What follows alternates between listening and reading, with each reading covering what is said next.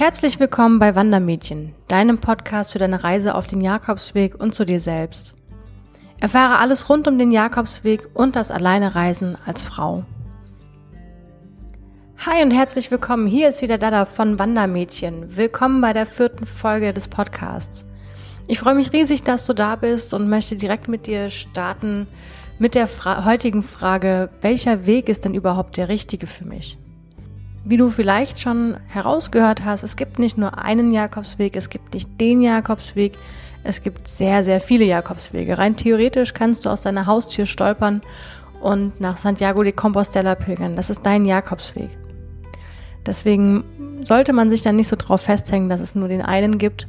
Wie gesagt, es gibt mehrere. Auch früher ähm, im Mittelalter und bis heute gibt es ganz viele unterschiedliche Jakobswege. Es geht direkt durch Spanien durch. Es gibt an der Nordküste Spaniens einen Jakobsweg. Es gibt einen, der durch Portugal führt. Es gibt einen, der von Madrid nach Santiago. Es gibt einen, der von Jerusalem bis nach Santiago.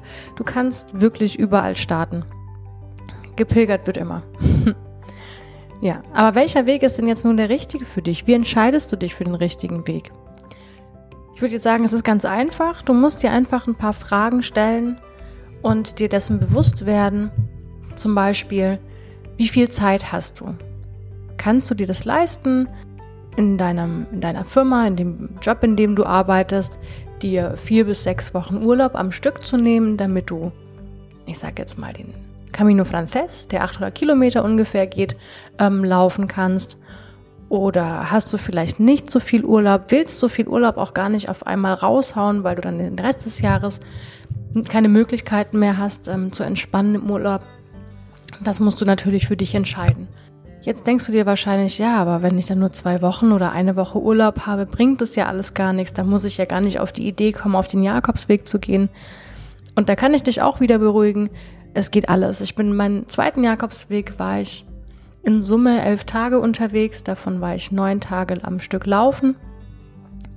Und es hat einen riesen Effekt auf mich persönlich, auf meine Spiritualität, auf mein, auf mein Wesen. Ich bin da, danach viel positiver wieder nach Hause gekommen und das alles nur nach neun Tagen.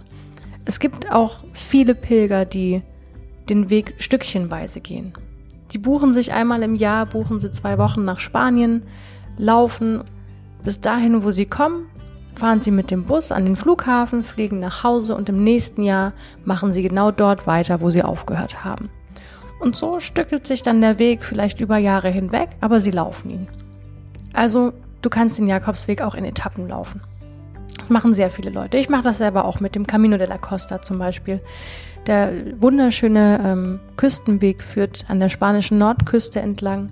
Die meiste Zeit hast du rechts neben dir das, das Meer und links einfach diesen wunderschönen spanischen grünen Gürtel.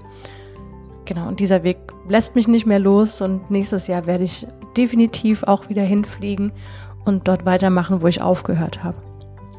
Dann die nächste Frage, die du dir stellen solltest, geht um das Thema Fitness. Wie fit bist du? Bist du aktuell sehr sportlich unterwegs? Treibst du persönlich auch schon viel Sport? Traust deinem Körper schon einiges zu? Kennst deinen Körper vor allem sehr gut? Oder bist du eher so der gemütliche Typ, der mal spazieren geht, aber jetzt nie seinen Körper für längere Zeit belastet, beansprucht?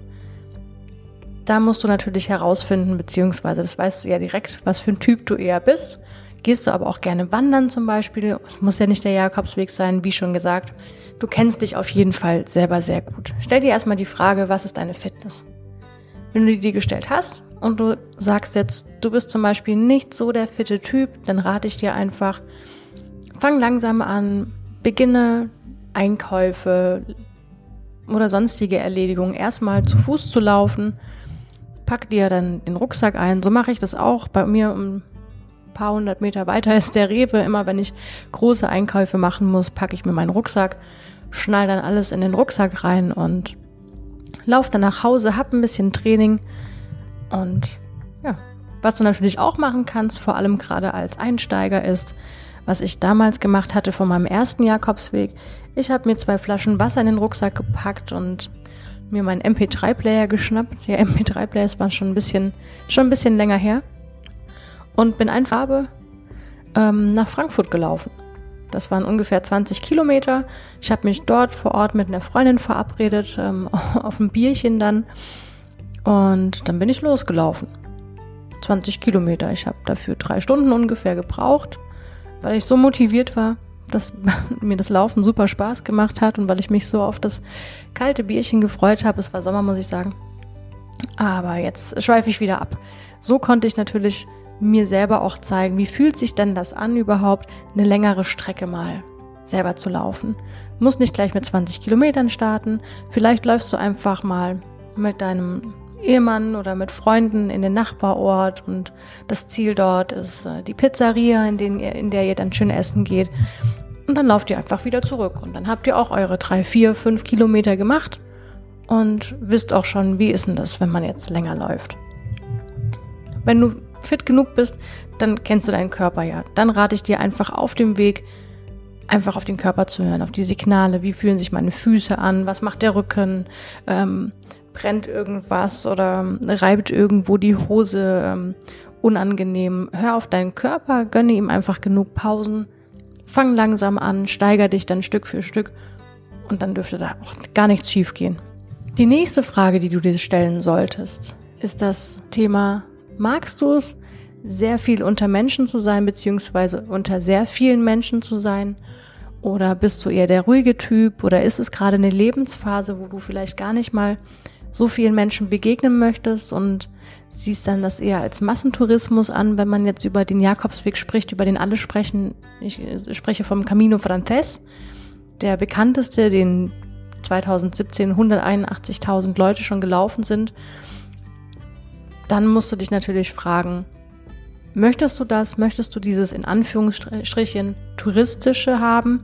Oder möchtest du es eher ruhiger angehen und weniger touristisch? Dann rate ich dir, ähm, auf einen anderen Weg zu gehen.